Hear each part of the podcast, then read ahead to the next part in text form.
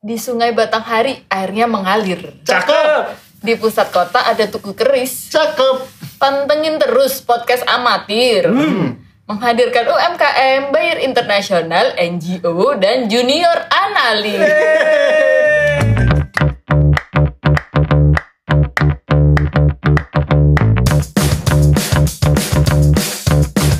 Kenapa ada ini Dwiki di sini? Yeay. Eh, Ref, Ref, emang analis tuh kerjanya apaan ya? Ya tentu saja menganalisis. Hmm, mantap. 100 buat lu. Sungguh mendeskripsikan Iya, kan? jadi gini. Bank Indonesia itu kan tugasnya menjaga kestabilan nilai rupiah. Yang digambarkan dari kestabilan harga barang dan jasa atau laju inflasi dan kestabilan terhadap mata uang negara lain. Atau biasanya kita sebut nilai tukar. Oh, Nah, gitu. paham nggak lu? Paham. Nah, jadi tugas kita sebagai analis itu tadi adalah menganalisis mulai dari inflasinya, pertumbuhan ekonominya, sistem pembayarannya, sampai ke unit terkecilnya UMKM. Eh, se, se, kenapa sampai ke UMKM segala Nanya ya? lagi kan lu.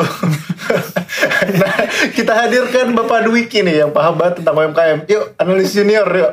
Oke, siap. Jadi gini gini nih, Ref. Gimana? UMKM itu memiliki peranan yang penting lah buat Indonesia.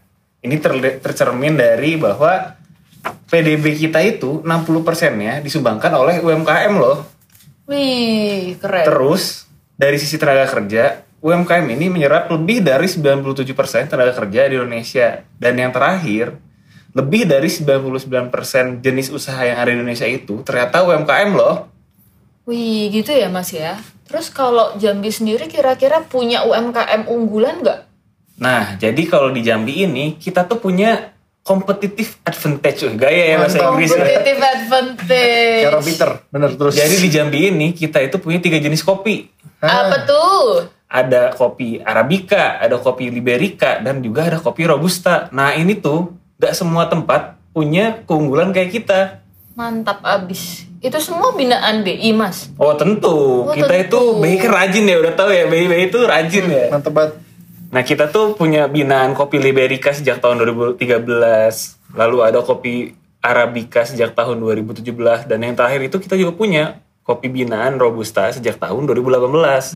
Ngerti lu, Rev?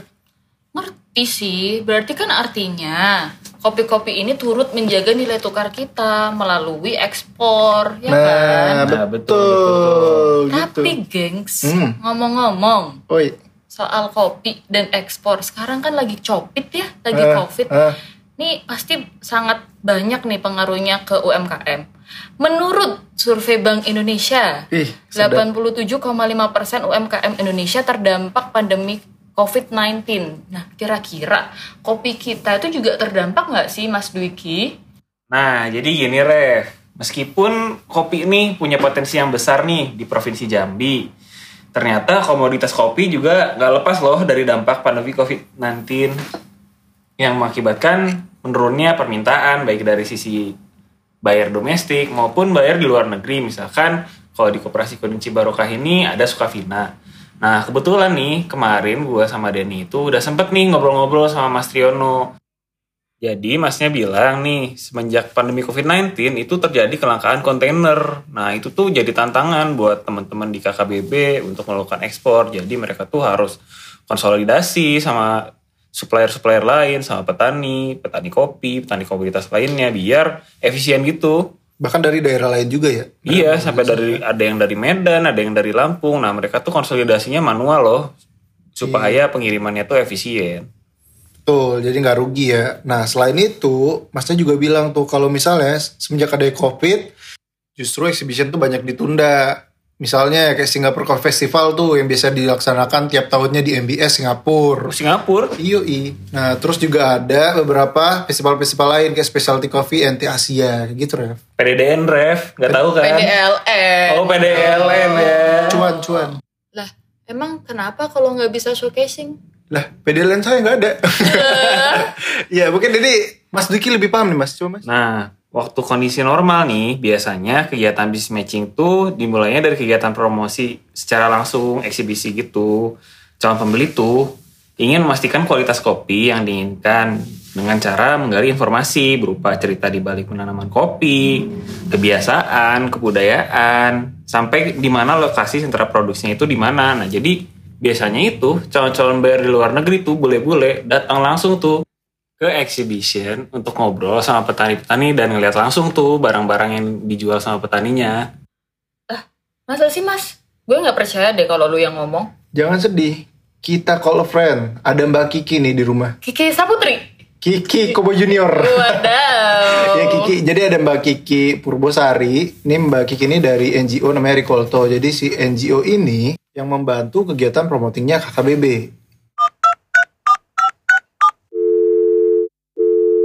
Halo Mbak Kiki.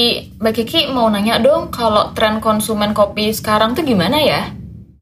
Ya, kalau menurut saya juga uh, tren konsumen pada saat ini mereka tidak hanya minum kopi saja, tapi uh, karena end consumer juga ingin tahu kopi yang dia minum itu dari mana, nah, itu bahkan sampai ke petaninya, uh, bahkan dia juga uh, yang saya dengar uh, dari tadi saya menangkap bahwa end consumer bisa secara langsung memberikan uh, donasi kepada petani. Jadi uh, kalau dari saya lebih melihatnya ini adalah demand dari tren yang terjadi saat ini bahwa kita, orang uh, terutama mungkin di Eropa, di Amerika, uh, mereka kan konsumen ya kita kita dengan negara-negara produsen.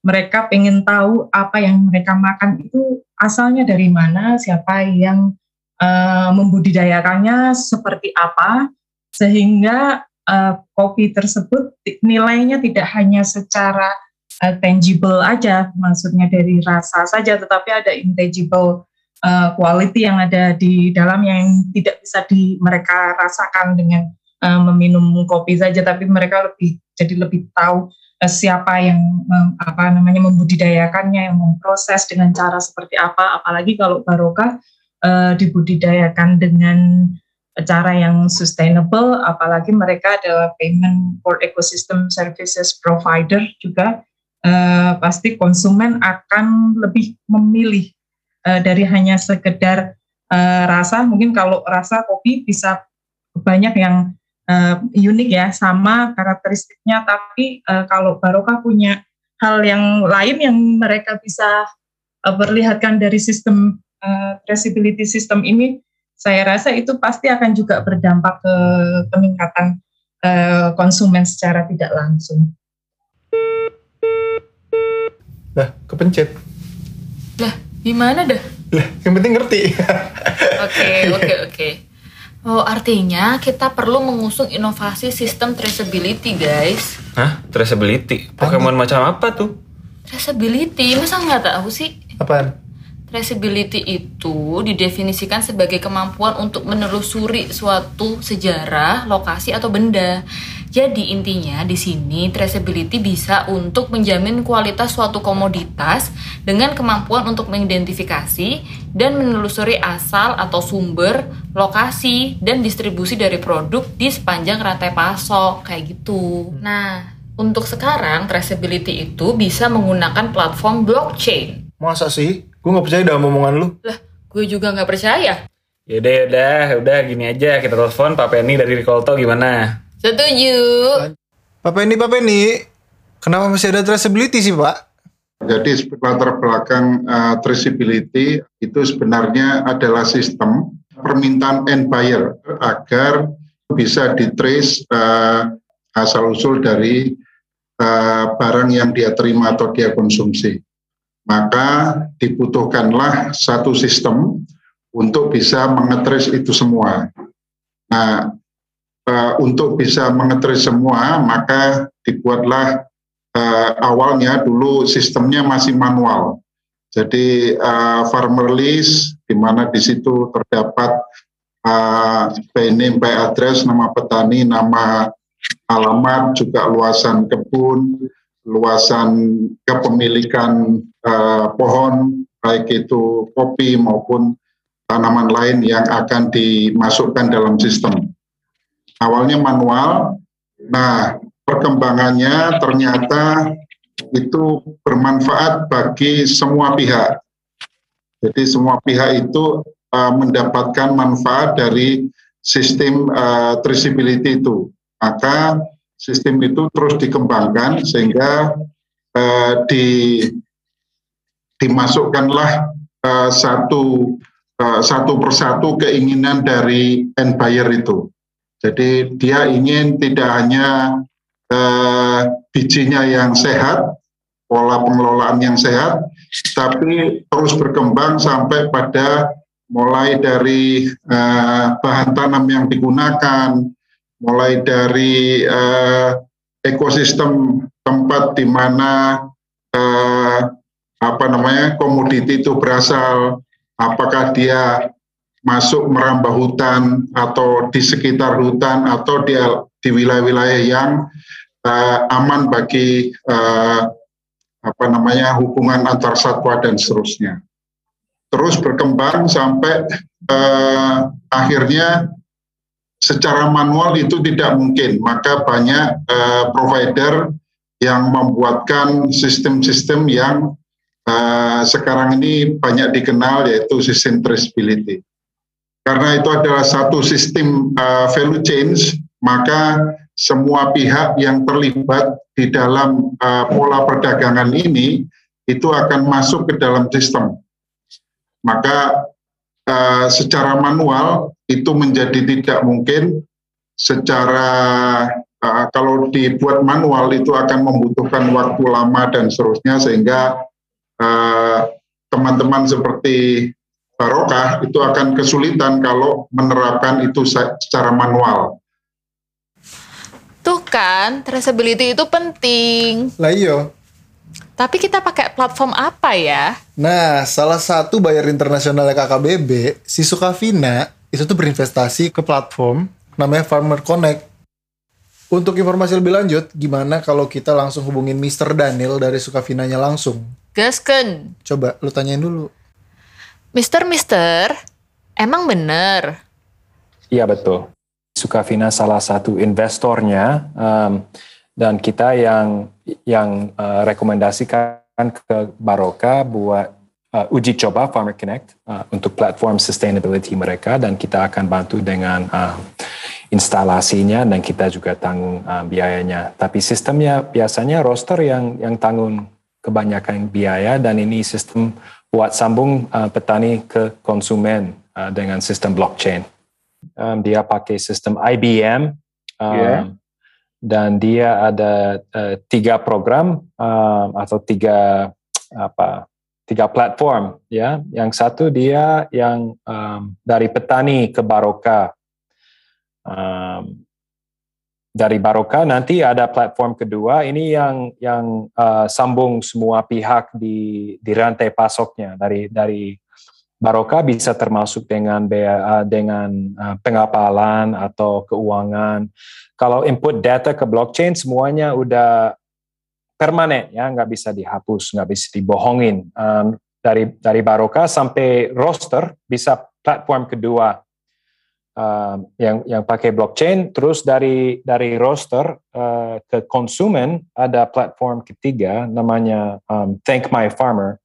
Dan dengan platform ini rosternya juga bisa terima um, dana dari konsumen misal mereka mau uh, mau suka minum kopi di kafe mereka bisa scan barcode dan bisa kontribusi 10 ribu misalnya. Oke, ini langsung bisa ke program uh, buat uh, meningkat uh, sosio ekonomi petani atau apa saja yang kita mau bikin program-program dan konsumen dia um, yakin ini sudah uh, dipercaya ya karena ini semua sudah di blockchain.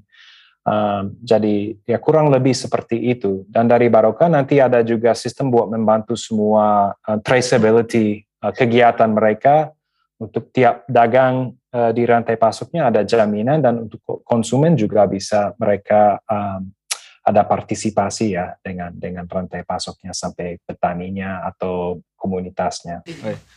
Wait, wait, wait. Eh, bisa bahasa Indonesia kan Mas Daniel ya? Nah, aku tadi kalau dengar-dengar traceability ini kan berarti canggih banget ya di si traceability ini. Berarti butuh konektivitas yang kenceng, butuh internet. Terus nanti kan butuh juga tuh perangkat IT kayak komputer, tablet, iPad. Nah, nanti bagi-bagi dengan KKBB-nya itu kayak gimana ya, Mas?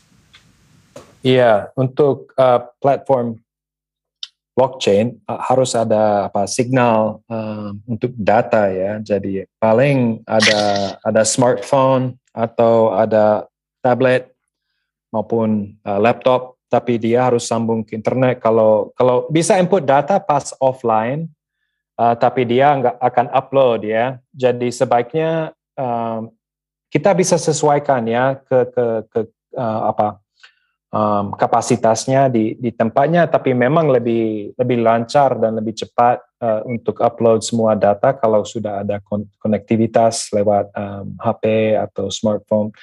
Jadi mungkin uh, untuk ke depan uh, kita mengharap di tiap UPH misalnya atau tiap detik yang beli langsung ke petani karena memang di, di rantai pasok kopi Indonesia biasanya ada pengumpul-pengumpul tapi harapan kita ke depan semua data lengkap sampai uh, petani ya yang yang mempunyai kebun. Um, jadi dari transaksi petani ke pihak yang kemudian uh, harus ada ada verifikasi data ya. Jadi petani uh, petani-petani semua akan ada ID, ada ID code yang spesifik mereka yang yang tidak bisa diganti orang lain. Dan kalau petaninya udah jual uh, jumlah cherry mereka harus verifikasi atau konfirmasikan mereka setuju saya telah jual sekian kilo. Uh, itu bisa lewat sistem SMS juga. Uh, jadi mereka petaninya nggak harus, harus punya smartphone bisa punya SMS tapi teknologinya belum belum bisa karena itu nanti tergantung uh, misalnya Telkomsel, jadi kita nggak bisa paksa, nanti harus kolaborasi sama uh, Telkomsel atau yang lain-lain lokal. Jadi sementara itu petaninya misalnya dia udah akhir akhir panen atau akhir bulan, dia ke tempat dia jual, dia bisa juga pakai um, laptop atau smartphone yang punya uh, pembelinya dan dia bisa konfirmasi, iya saya telah jual sekian, baru itu diverifikasi, ya betul petaninya pernah jual segini banyak. Um, untuk sementara mungkin implementasi awal kita nggak akan harus 100% lengkap tiap petani, tapi kita akan percobaan dulu sambil belajar uh, di mana harus uh, perbaiki teknologi atau sistemnya. Um, jadi mudah-mudahan sudah bulan ini kita akan diskusi buat mulai uh, trace trace pertama atau blockchainnya pertama mungkin kita akan pilih salah satu UPH atau langsung ke koperasi atau atau gimana nanti uh, minggu ini saya akan diskusi sama Pak Triyono. Wah menarik banget ya Mister. Um, tapi Mister memungkinkan nggak sih kalau ada sensori data atau protection data? Ya ada opsi seperti itu dan dan memang harus juga uh, untuk data petani uh, itu kalau petaninya harus izinkan kalau kita mau share data, kalau enggak, enggak datanya mereka enggak muncul. Jadi enggak ada nama-nama orang atau yang lain-lain. Uh, kecuali kalau kita izinkan ke mereka dan misal kita juga jual ke ke roster atau barokah jual ke kita, mereka bisa pilih opsi saya mau munculkan data semuanya, harga atau tidak, atau ini ya apa saja yang punya data, nanti mereka bisa pilih yang mana saya bagi ke pihak lain. Oke, Mister. Terus setelah kita investasi untuk traceability ini, kira-kira ada value added atau kenaikan harga kopi yang kita jual nggak ya? Soal um, harga ke petani, um, tidak tidak yakin dia akan naik harga atau tidak kalau ada traceability tapi mungkin uh, begini saja kemungkinan lebih tinggi dari daripada tidak kalau dia dia bisa naik karena sekarang uh, kopinya nilainya tambah karena kopinya um, traceable dengan sistem blockchain ya mungkin seperti itu. Terus kira-kira waktu implementasinya mulai kapan ya, Mister? Um, Ya mungkin tergantung Pak Triyono dan tim KKBB. Kayaknya udah udah hampir siap. Jadi mudah-mudahan bulan depan udah udah mulai. Ya. Dan mungkin ya dari saya cuman mungkin begini teknologinya masih di tahap di tahap awal dan kita lihat bisa lihat uh, cenderung pasarnya seperti apa saja dan saya rasa kalau uh, masuk sekarang uh, nanti kita akan di posisi lebih kuat ya karena rantai pasoknya udah ada blockchainnya. Jadi saya rasa semua manfaatnya belum belum muncul, tapi kita akan siap untuk akan apa yang akan datang ke depan. Wah, makasih banyak ya Mister penjelasannya. Cie, lembut banget Rev, say. Iya kan sama Mister. Ini tuh kayaknya kita harus konfirmasi deh sama petani. Sebenarnya traceability ini bakal berguna nggak ya buat mereka? Hmm, setuju. Kita coba tanya ke Pak Triyono dari Koperasi Kerinci Barokah Bersama atau KKBB. Sabi. Ya, baik. Terima kasih. Jadi kan juga seperti diskusi kita, saya dan Pak Penny bahwa uh, Farmer Connect ini kan juga menjadi, masih uh, uji coba gitu Pak ya. Mungkin kan hanya ada tiga OPH dan satu dan kemudian nanti dikolek uh, dikolek di Baroka. Jadi ada kalau di bahasanya Farmer Connect itu ada tiga wet mill, kemudian satu dry mill atau di koperasi. Kita lihat juga nanti akan seperti apa pekerjaan dan benefitnya untuk untuk Barokah juga. Tapi kalau dari sisi transformasi bisnis ini akan menjadi hal yang sangat penting bagi Barokah sebenarnya. Uh, ya karena kan uh, di era digital seperti ini traceability juga digital. Kalau di, di sisi manual kita sudah melakukan pendataan petani dan ini kan kita dengan Dikultur tiap enam bulan diupdate berapa jumlah petani, luas lahan, tanaman, produktivitas dan lain sebagainya kita lakukan. Hanya memang tidak tercatat secara elektronik. Nah, gitu. Jadi uh, kita kalau kemudian ini kita jadikan kan nanti ini tershare keseluruhannya. Ya tadi sudah disampaikan oleh Pak Daniel, kita bisa punya pilihan apakah nanti harga uh, bisa di-share semuanya. Kita punya pilihan apa yang bisa di-share dan apa yang tidak di-share. Dan kemudian terkait programnya uh, Baroka dengan uh, Sukavina dan Dekultu, kita punya program PES gitu, Payment Ecosystem Service ini juga akan menarik ketika nanti uh, Farmer Connect ini jadi gitu. Jadi uh, pengguna kopi akhir kita, roastery atau peminum kopi akan bisa tahu sejarah kopi kita ini seperti apa sih gitu. Dan ini akan meningkatkan kepercayaan para penikmat kopi untuk bisa ikut andil dalam donasi terhadap program PES kita ini. Mungkin seperti itu, Pak. Oh, gitu. Jadi kalau bisa begini, bisa begitu ya, Rev? Ya? jika bisa, bisa begini, begini bisa, bisa begitu. Wah, menarik banget sih. Ini insightful ya buat kita ya. Kayaknya udah firm banget nih penerapan traceability berbasis blockchain. Kira-kira tanggapan pimpinan gimana ya? Coba kita tanya Bu Suti yuk. Yuk. Mari kita simak. Saya Sutimas Nyari Nasution, Kepala Kantor Perwakilan Bank Indonesia Provinsi Jambi, mendukung penuh inovasi, traceability, guna meningkatkan nilai ekspor kopi sebagai komoditas unggulan Provinsi Jambi. Batang hari airnya tenang. Cakep! Biarpun tenang, deraslah ke tepi. Wih. Hari ini patutlah kita senang mendapat ilmu traceability.